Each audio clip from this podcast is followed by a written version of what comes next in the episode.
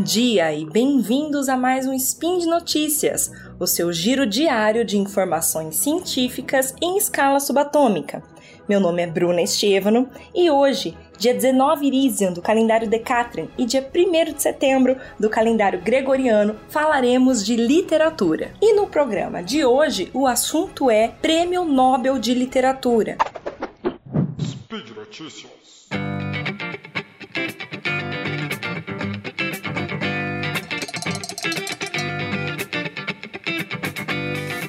Uma premiação anual que vem da Academia Sueca.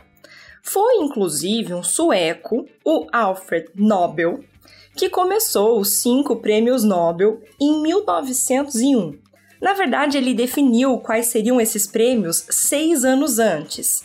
E são eles: o da literatura, o da paz, da química, da física e da medicina.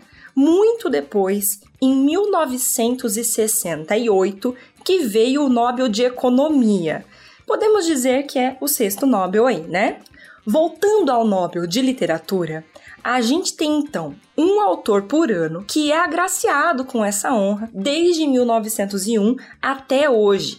O Alfred Nobel disse lá atrás que o prêmio deveria ser dado para quem produziu no campo da literatura o trabalho mais notável em uma direção ideal. Direção ideal, não sei muito bem qual é. Até hoje existe uma discussão gigantesca que fica se questionando que direção ideal é essa e faz inúmeras críticas à premiação por não ser muito transparente e não deixar muito claro quais são os critérios para a escolha do autor ou autora contemplado para o prêmio. Bom, uma outra crítica é que às vezes um escritor super desconhecido ganha o prêmio e continua desconhecido mesmo assim, né? Tipo, cantor que ganha The Voice. E que outros que têm uma carreira notável, que são lidos, estudados no mundo todo, não ganham nada.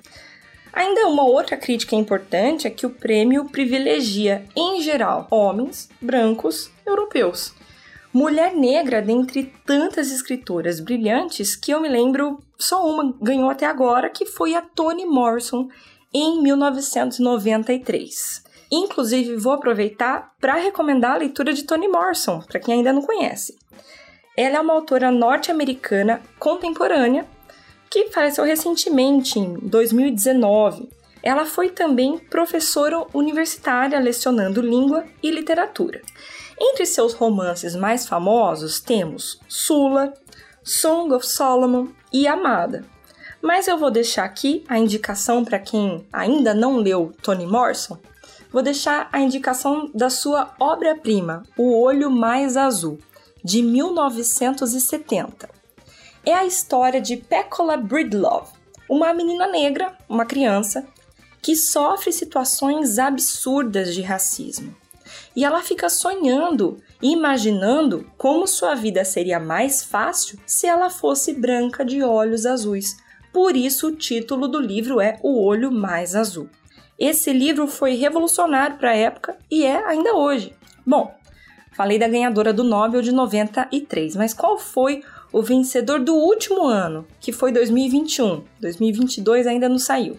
O último vencedor foi um cara da Tanzânia, mas que mora na Inglaterra há muito tempo já, desde os anos 60, com um nome meio difícil de pronunciar. Abdurazak Gurna. Ele saiu da Tanzânia muito novo, com uns 18 anos mais ou menos, como refugiado na época da Revolução de Zanzibar, em que pessoas árabes, ele no caso é árabe, sofriam perseguição. Daí na Inglaterra ele conseguiu se formar em letras, né, o curso lá deles equivalente a letras, fez mestrado, fez doutorado e ele se tornou professor universitário. Mas além disso, ele tem uma carreira super produtiva como escritor, é, já tem vários romances publicados e em muitos deles ele aborda essas temáticas que ele vivenciou.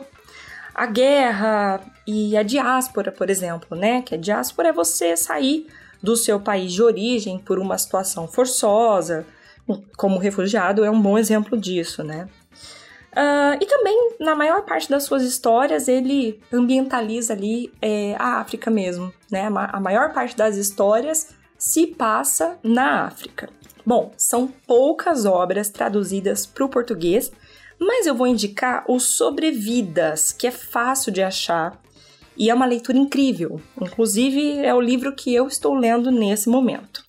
Eu vou ler para vocês só um trechinho, um, um teaser, para vocês ficarem com vontade de ler depois. Abre aspas. Permaneceu deitado no escuro, direto no chão, por muito tempo, sem conseguir dormir, a mente passeando pela época em que morara naquela cidade e por todas as pessoas que desde então tinha perdido e pelas humilhações que sofrera. Sua única escolha era aceitar tudo aquilo. Os piores erros que cometeu no tempo em que passou na cidade resultaram de seu medo de ser humilhado, que o fez perder um amigo que era quase um irmão e a mulher que estava aprendendo a amar. A guerra arrancou essa delicadeza de seu coração e lhe mostrou visões atordoantes de brutalidade, que lhe ensinaram humildade. Essas ideias o deixaram melancólico, o que ele achava ser o destino inescapável dos homens. Fecha aspas. Forte, né? Então fica aqui a minha dica de leitura para vocês e independentemente das críticas que são válidas, né? Mas ainda assim, vale muito a pena ler os vencedores do Prêmio Nobel de Literatura e o último, particularmente, me agradou bastante. É uma leitura que agrega, como todas devem ser, né? Então, desejo uma ótima leitura para vocês e por hoje é só. É, lembro que os links comentados estão no post e deixa lá também seu comentário, elogio, crítica, declaração, o que vocês quiserem. Lembra ainda que esse podcast só é possível de acontecer por conta do seu apoio no patronato do SciCast. Um grande abraço e até a próxima leitura!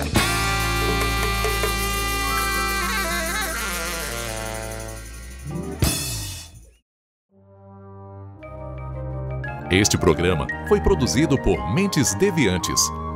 deviante.com.br.